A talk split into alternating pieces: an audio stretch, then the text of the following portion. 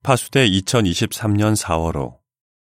연구기사 15 6월 5일에서 11일 주.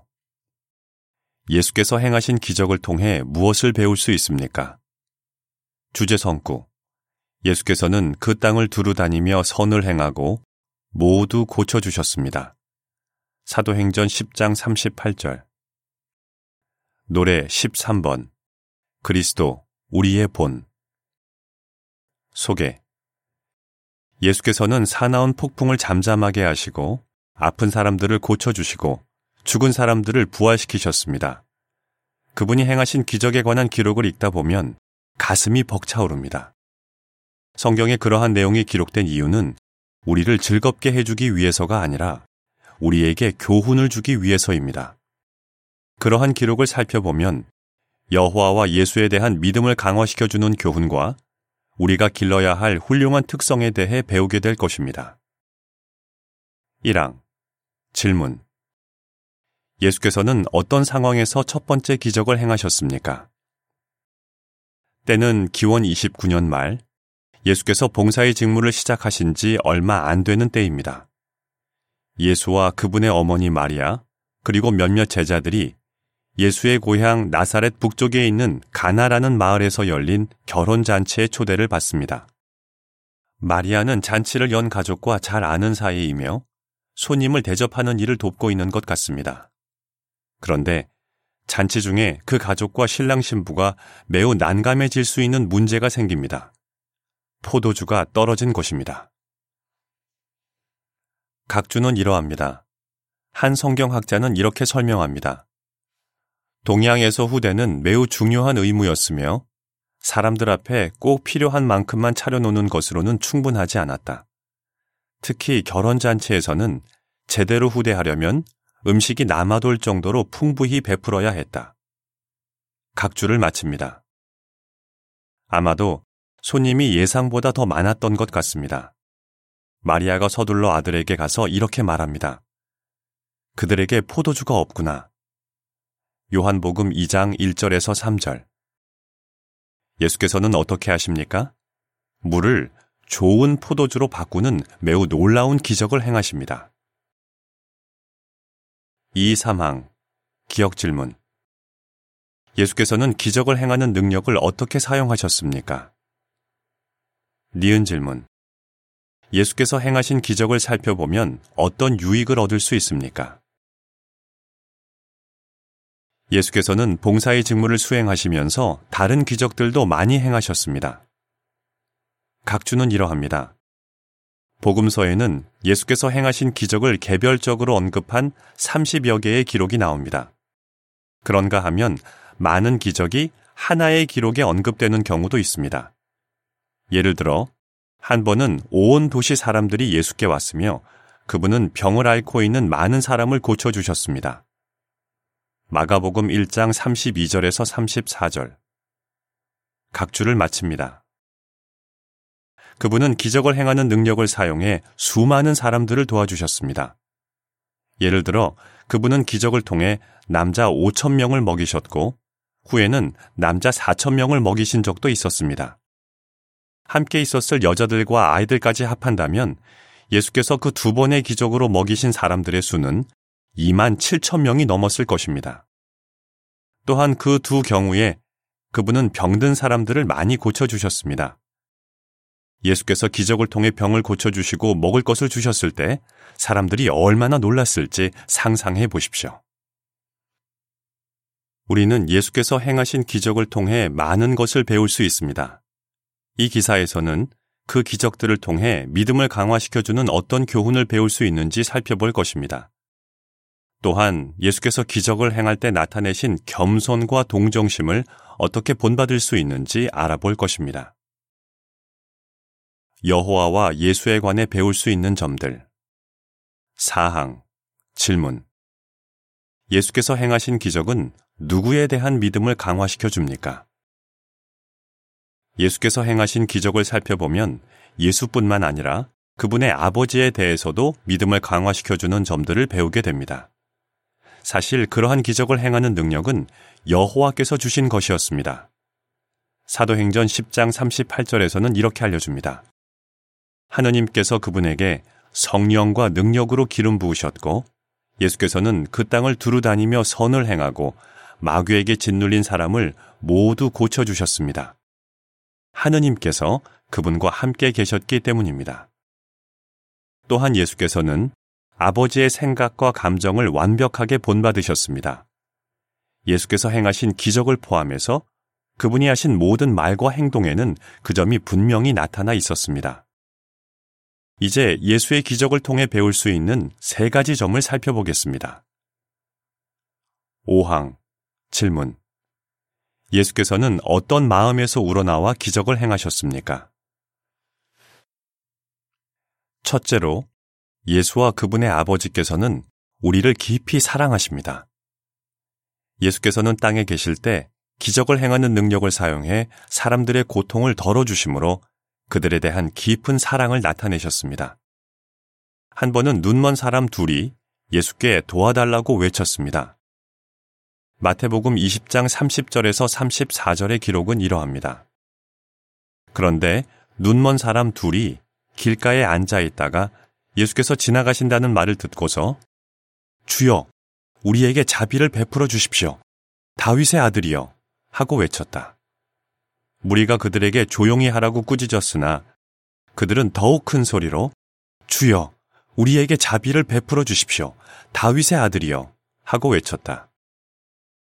그러자 예수께서는 멈추어 서서 그들을 부르시고 내가 무엇을 해주기를 원합니까? 하고 물으셨다. 그들은 그분에게 주여, 눈을 뜨게 해 주십시오. 하고 대답했다. 예수께서는 불쌍히 여겨 그들의 눈을 만지셨다. 그 즉시 그들은 다시 보게 되었으며 그분을 따랐다. 예수께서는 그들을 불쌍히 여겨 고쳐주셨습니다.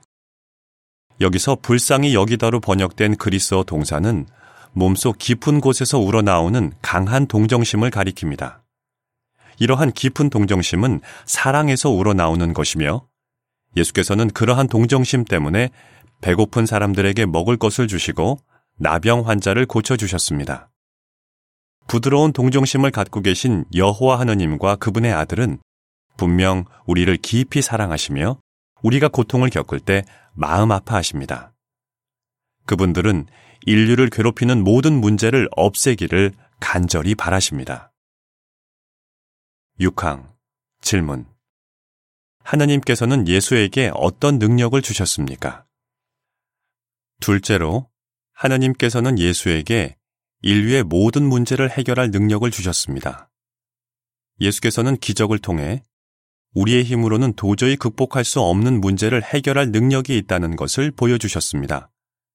예를 들어 그분은 인류가 겪고 있는 문제의 근본 원인, 즉 유전받은 죄와 그 결과인 질병과 죽음으로부터 우리를 자유롭게 해주실 능력이 있습니다. 예수께서 행하신 기적은 그분이 온갖 질병을 고치고 죽은 사람을 부활시키실 수도 있음을 분명히 보여주었습니다. 또한 그분은 사나운 폭풍을 잠잠하게 하고 악한 영들을 제압하실 능력이 있습니다.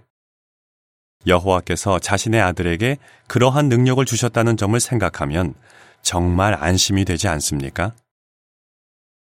7, 8항 기억 질문 예수께서 행하신 기적을 살펴보면 어떤 확신을 갖게 됩니까? 니은 질문 당신은 다가오는 신세계에서 있을 어떤 기적을 고대하고 있습니까? 셋째로 우리는 앞으로 하느님의 왕국이 가져올 축복들에 관한 약속이 반드시 성취될 것임을 확신할 수 있습니다. 예수께서 땅에 계실 때 행하신 기적을 살펴보면 그분이 하늘에서 하느님의 왕국의 왕으로서 훨씬 더 큰 규모로 어떤 일을 하실 것인지 알 수 있습니다. 머지않아 그리스도께서 통치하실 때 우리가 어떤 축복을 누리게 될지 생각해 보십시오. 그리스도께서 인류를 괴롭혀온 모든 질병과 장애를 없애실 것이므로 우리는 완전한 건강을 누릴 것입니다. 굶주림을 겪거나 자연재해 때문에 피해를 입는 일도 결코 없을 것입니다. 또한 기념 무덤에 있는 사랑하는 사람들이 부활되어 돌아올 때 그들을 환영하며 큰 기쁨을 누리게 될 것입니다. 당신은 다가오는 신세계에서 있을 어떤 기적을 특히 고대하고 있습니까? 예수께서는 기적을 행하실 때 큰 겸손과 동정심을 나타내셨습니다. 우리도 그러한 특성들을 본받아야 합니다. 이제 예수께서 그러한 특성을 나타내신 두 가지 경우를 생각해 보겠습니다. 먼저 가나에서 있었던 결혼 잔치에 관한 기록을 살펴보겠습니다. 겸손에 관한 교훈. 구항. 질문. 예수께서는 결혼 잔치에서 어떤 일을 하셨습니까? 요한복음 2장 6절에서 10절의 기록은 이러합니다. 그런데 그곳에는 유대인의 정결 규정에 따라 물을 담는 돌 항아리 6개가 놓여 있었다. 각각 물 두세 동이를 담을 수 있는 것이었다. 예수께서 그들에게 항아리에 물을 채우십시오 하고 말씀하셨다. 그러자 그들이 물을 가득 채웠다. 그분은 그들에게 이제 그것을 좀 떠서 잔치 책임자에게 가져다 주십시오 하고 말씀하셨다. 그래서 그들은 그것을 가져갔다. 잔치 책임자는 포도주로 변한 물을 맛보았지만 그것이 어디서 났는지 알지 못했다. 그러나 물을 떠온 하인들은 알고 있었다. 잔치 책임자는 신랑을 불러 말했다. 다른 사람들은 모두 좋은 포도주를 먼저 내놓고 사람들이 취하면 그보다 못한 것을 내놓습니다.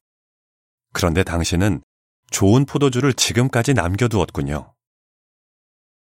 결혼 잔치에서 포도주가 떨어졌을 때 예수께서 꼭 도움을 베푸셔야 했습니까? 그렇지 않았습니다.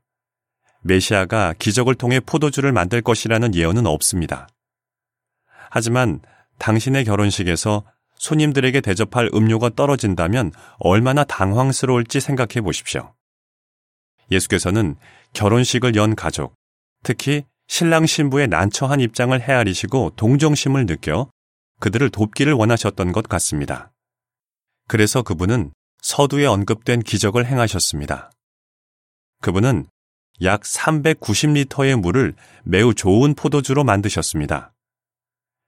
예수께서 포도주를 그처럼 많이 만들어 주신 이유는 남은 포도주를 나중에 사용하거나 신랑 신부가 팔아서 돈을 마련할 수 있게 해주기 위해서였을 것입니다. 신랑 신부가 얼마나 감사했을지 생각해 보십시오. 10항 질문 요한복음 2장에는 어떤 생각해 볼 만한 세부점들이 들어 있습니까? 요한복음 2장에는 우리가 생각해 볼 만한 세부점들이 들어 있습니다. 예수께서 돌 항아리에 물을 직접 채우지 않으셨다는 점에 유의해 보십시오. 그분은 자신에게 주의를 이끌지 않으시고 하인들에게 항아리에 물을 채우라고 말씀하셨습니다. 그리고 물을 포도주로 바꾸신 뒤에는 직접 포도주를 떠서 잔치 책임자에게 가져가지 않으셨습니다. 그분은 하인들을 시켜 그렇게 하게 하셨습니다. 예수께서는 손님들 앞에서 포도주 한 잔을 들고 내가 방금 만든 포도주를 드셔보십시오 하고 자랑하지 않으셨습니다. 11항 질문 예수께서 행하신 기적을 통해 무엇을 배울 수 있습니까? 예수께서 기적으로 물을 포도주로 바꾸신 일에서 무엇을 배울 수 있습니까? 겸손에 관한 교훈을 배울 수 있습니다. 예수께서는 자신이 행한 기적을 자랑하지 않으셨습니다. 사실 그분은 자신이 이룬 일에 대해 자랑하신 적이 한 번도 없습니다. 그분은 항상 겸손하게 모든 영광과 영예를 아버지께 돌리셨습니다. 우리가 예수를 본받아 자신에 대해 겸손한 시각을 유지한다면 자신이 이룬 일에 대해 자랑하지 않을 것입니다. 우리가 여호와를 섬기면서 무슨 일을 하든 자신에 대해서가 아니라 우리가 섬기는 위대한 하느님에 대해서 자랑해야겠습니다. 여호와께 그분이 마땅히 받으셔야 할 영예를 드려야겠습니다. 사실 여호와께서 도와주시지 않는다면 우리가 무슨 일을 이룰 수 있겠습니까? 10, 11항의 사파 설명 예수께서 지켜보시는 가운데 신랑 신부와 하객들이 좋은 포도주를 마시며 즐거워하고 있습니다. 사파에 딸린 문구. 자신이 한 일에 대해 자랑하지 않으므로 예수를 본받으십시오. 12항. 질문. 예수의 겸손을 본받을 수 있는 또 다른 방법은 무엇입니까? 예수의 겸손을 본받을 수 있는 또 다른 방법을 생각해 보겠습니다. 이런 상황을 가정해 보십시오. 한 젊은 봉사의 종이 첫 공개 강연을 준비할 때 한 장로가 많은 시간을 들여 그를 도와줍니다.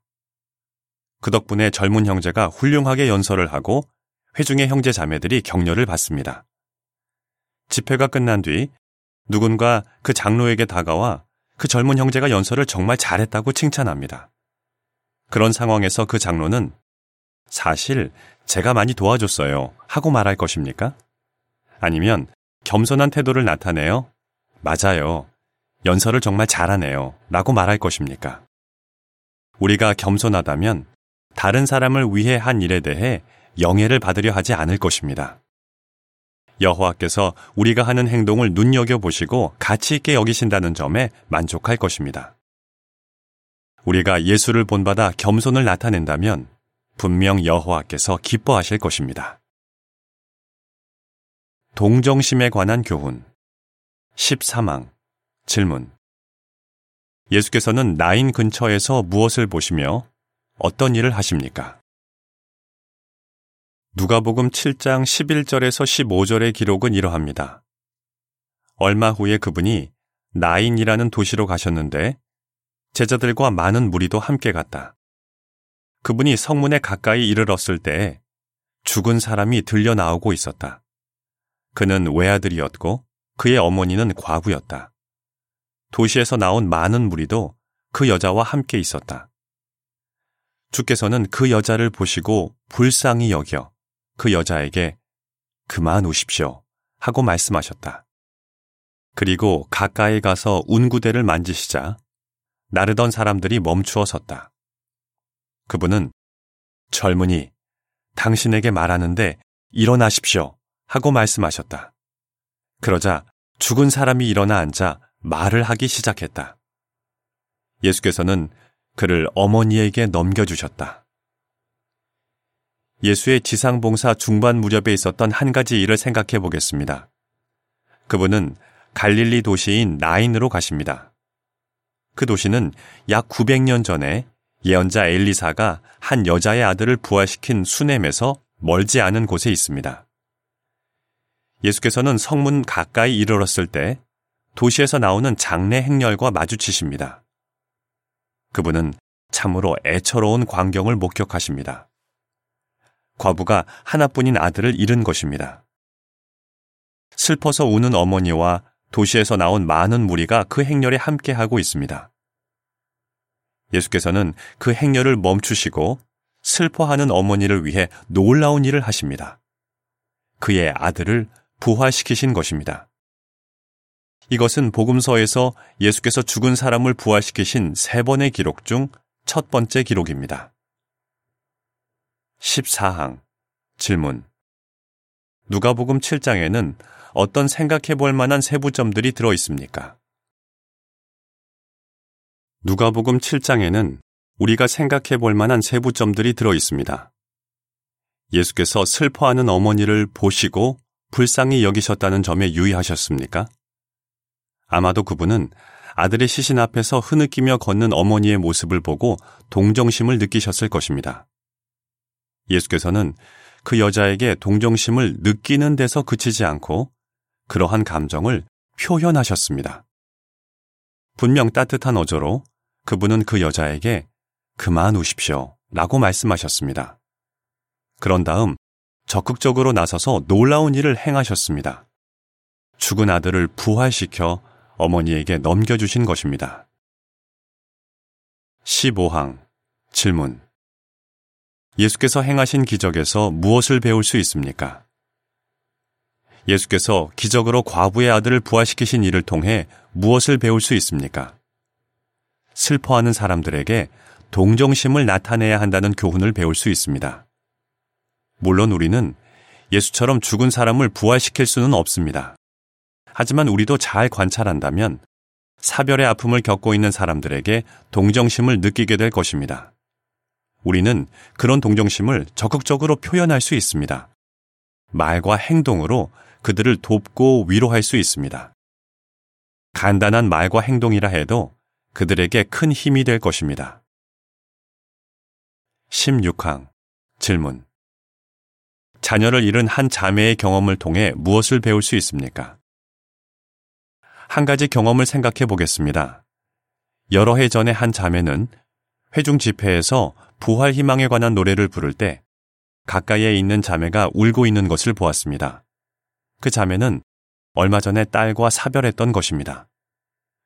그 사실을 알고 있던 자매는 즉시 울고 있는 자매에게 가서 팔로 감싸주며 함께 노래를 불렀습니다.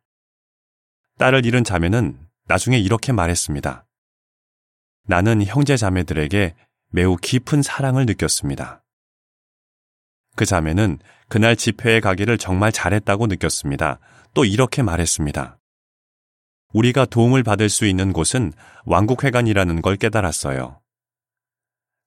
사별의 아픔을 겪어 영이 꺾인 사람들에게 동정심을 나타내기 위해 우리가 하는 작은 일도 여호와께서는 분명 눈여겨 보시고 가치 있게 여기십니다. 14항에서 16항 사파에 딸린 문구 사별의 아픔을 겪는 사람들에게 적극적으로 동정심을 나타내므로 예수를 본받으십시오. 이렇게 연구해 보십시오. 17항 질문 예수께서 행하신 기적을 통해 무엇을 배울 수 있습니까? 예수의 기적에 관한 복음서의 기록을 연구해 보면 큰 유익을 얻을 수 있습니다. 그 기록들은 여호와와 예수께서 우리를 깊이 사랑하시며 예수께서 인류가 겪는 모든 문제를 해결할 능력을 갖고 계신다는 점을 보여줍니다. 또한 머지않아 하느님의 왕국이 이 땅을 다스릴 때 성경에 들어있는 약속들이 반드시 성취될 것이라는 확신을 갖게 해줍니다. 그러한 기록들을 연구하면서 예수의 특성들을 어떻게 본받을 수 있는지 묵상해 볼 수 있습니다. 예수의 다른 기적들을 개인 연구나 가족 숭배 시간에 살펴볼 계획을 세워보면 어떻겠습니까?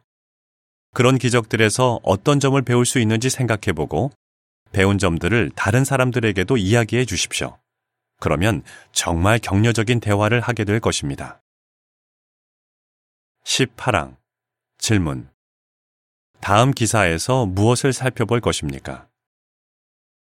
예수께서는 지상 봉사가 끝나갈 무렵 그분이 행하신 것으로 기록된 세 번의 부활 중 마지막 부활을 행하셨습니다. 하지만 이 부활은 앞선 두 번의 부활과는 차이가 있었습니다. 이 경우에 그분은 죽은 지 4일이나 된 가까운 친구를 부활시키셨습니다. 그 기적에 관한 복음서 기록을 통해 무엇을 배울 수 있습니까? 부활 희망에 관한 믿음을 어떻게 강화할 수 있습니까? 다음 기사에서 그 점을 살펴볼 것입니다. 어떻게 대답하시겠습니까? 예수께서 행하신 기적을 통해 믿음을 강화시켜주는 어떤 점들을 배울 수 있습니까? 요한복음 2장 6절에서 10절에 나오는 기적을 통해 겸손에 관해 무엇을 배웠습니까? 누가복음 7장 11절에서 15절에 나오는 기적을 통해 동정심에 관해 무엇을 배웠습니까? 노래 20번 소중한 아들을 주신 은혜 기사를 마칩니다.